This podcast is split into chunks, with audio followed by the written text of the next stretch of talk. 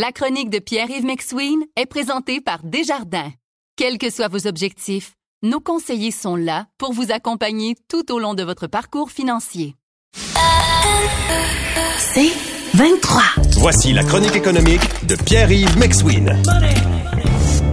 Salut PY. Salut Patrick. Es-tu genre à mettre euh, quelques dollars pour Paris?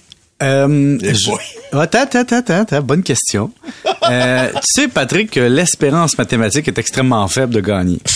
Oui. Alors, ma réponse est, ça faut jouer pour gagner. Donc, statistiquement, je joue parfois. Mais je joue très peu parce que les chances de gagner sont faibles. Donc, ma relation avec l'Auto-Québec est la suivante. Je joue pas souvent, puis quand je gagne, je me sauve.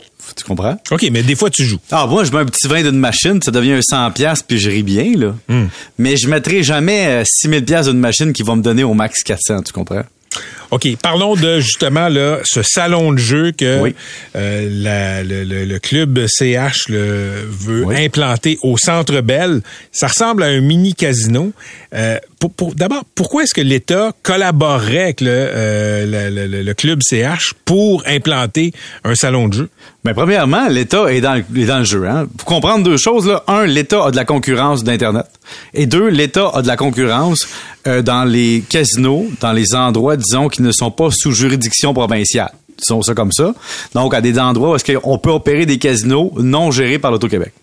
Une fois que ça c'est dit, l'offre de jeu qu'on peut offrir, qu'est-ce qu'on a? Bon, ben, on se dit, bon, il y a les, les bars de coin de rue, tu sais, les fameux bars qui étaient les tavernes d'une autre époque, qui se sont transformés en, en bars à fléchettes, en karaoké, en poule, et qu'il y a des machines qui traînent là-dedans, qui rentabilisent l'endroit.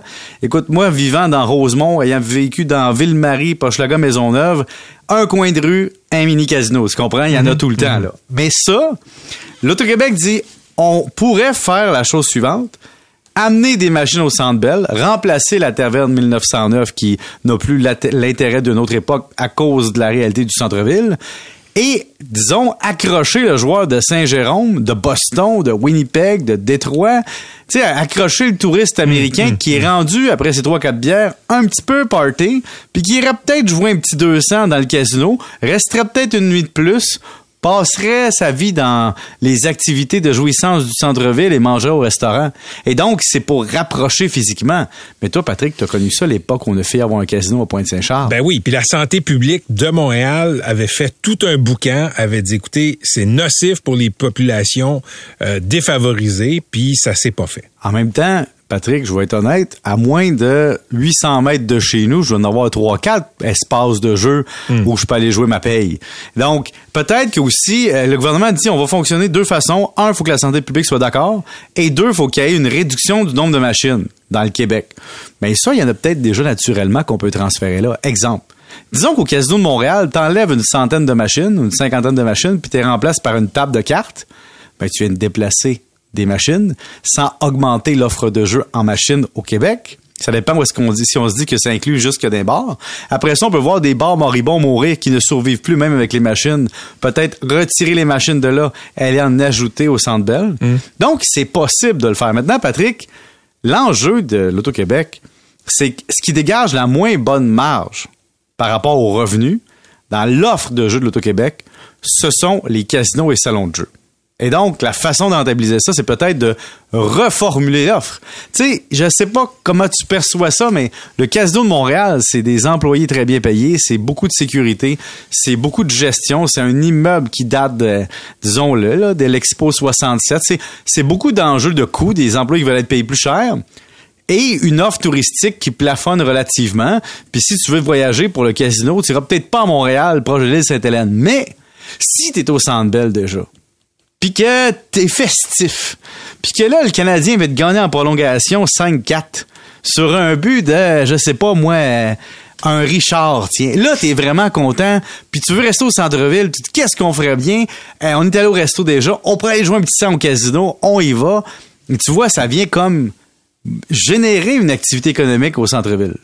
Mais comme tu dis, il faut commencer à se poser la question qu'est-ce qu'on veut au Québec? Parce qu'autant au niveau du pot que de l'alcool, que des jeux, l'État s'en mêle. L'État joue le rôle d'offrir des meilleurs services, mais l'État joue aussi le rôle de prévenir les comportements, disons, euh, liés aux vices, les mauvais comportements. Avant, on avait Rona qui s'occupait de nos vices. Maintenant, il y a le gouvernement qui s'en occupe. Puis la question, c'est est-ce qu'on doit s'occuper tout le temps d'éliminer l'accès au jeu à des gens qui ont une dépendance et qui vont trouver moyen d'y aller de toute façon. J'ai très, très hâte de voir ce que la santé publique de Montréal va, va dire là-dessus. Puis je te dis pas ça de façon sarcastique. Peut-être qu'au final, quand ils vont regarder le plan, on enlève des machines euh, des, ici et là, tu sais, je sais pas, il y a X bars qui en auront moins.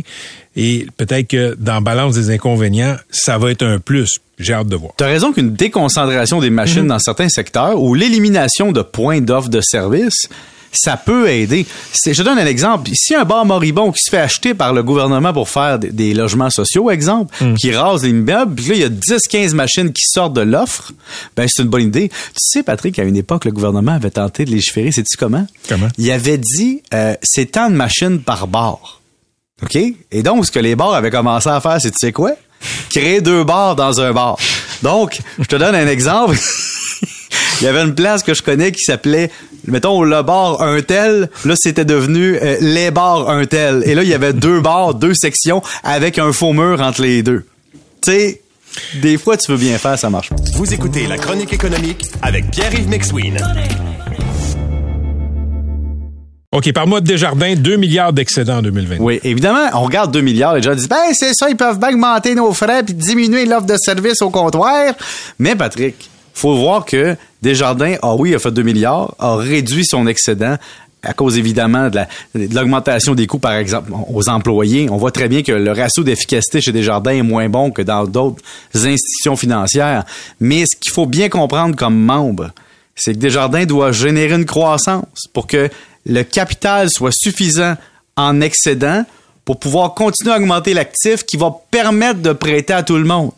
Donc, si tu veux comme membre que Desjardins fasse moins d'argent, tu veux moins de capital, et depuis 2012-2013, Desjardins est reconnu comme une institution financière systémique, à risque systémique. Ça veut dire que on doit respecter certains barèmes de ratio de capital pour rester, disons, euh, en bonne santé financière et respecter les règles du monde. Et donc, Desjardins ne fait pas des excédents juste pour faire des excédents.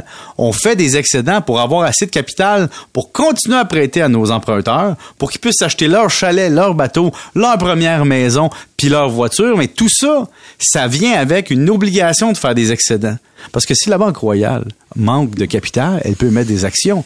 Desjardins peut pas, ça prend des excédents. Donc, faut pas oublier qu'il y a un retour de ristourne, un retour dans la communauté avec des dons, des commandites, mais il faut pas regarder le 2 milliards. C'est 2 milliards sur 22 milliards de revenus. Donc, je trouve que des fois, faut faire attention de, de monter aux barricades puis dire c'est donc épouvantable, Alphonse se retournerait dans sa tombe.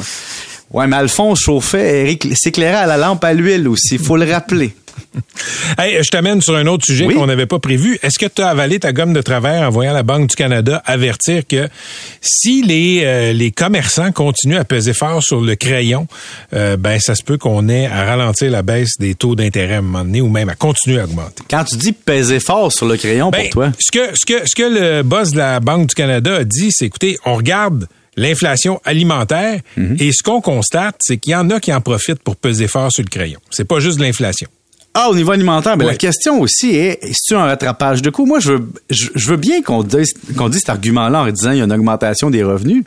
Mais moi, ce que je veux voir, c'est que s'il y a un client qui paye, s'il y a des employés qui demandent des augmentations, si tu augmentes le salaire minimum, puis si les fournisseurs te demandent plus cher, c'est pas plus fort sur le crayon en pourcentage. Et encore une fois, Patrick, si la Banque du Canada a des informations sectorielles segmentées entre le linge, le barbecue, la décoration de salle de bain, puis la pizza congelée, je suis d'accord qu'on regarde. Mais je veux avoir cette information-là, puis je me demande, est-ce qu'ils font ça pour être populaire, puis de mettre le blâme sur quelqu'un d'autre, ou ils font ça vraiment par acquis de conscience canadienne? Je me pose la question. Pour l'instant, moi, donne-moi des informations sectorielles sur juste la bouffe de base, Patrick, puis on va jaser. Merci Pierre. Salut. On se retrouve demain.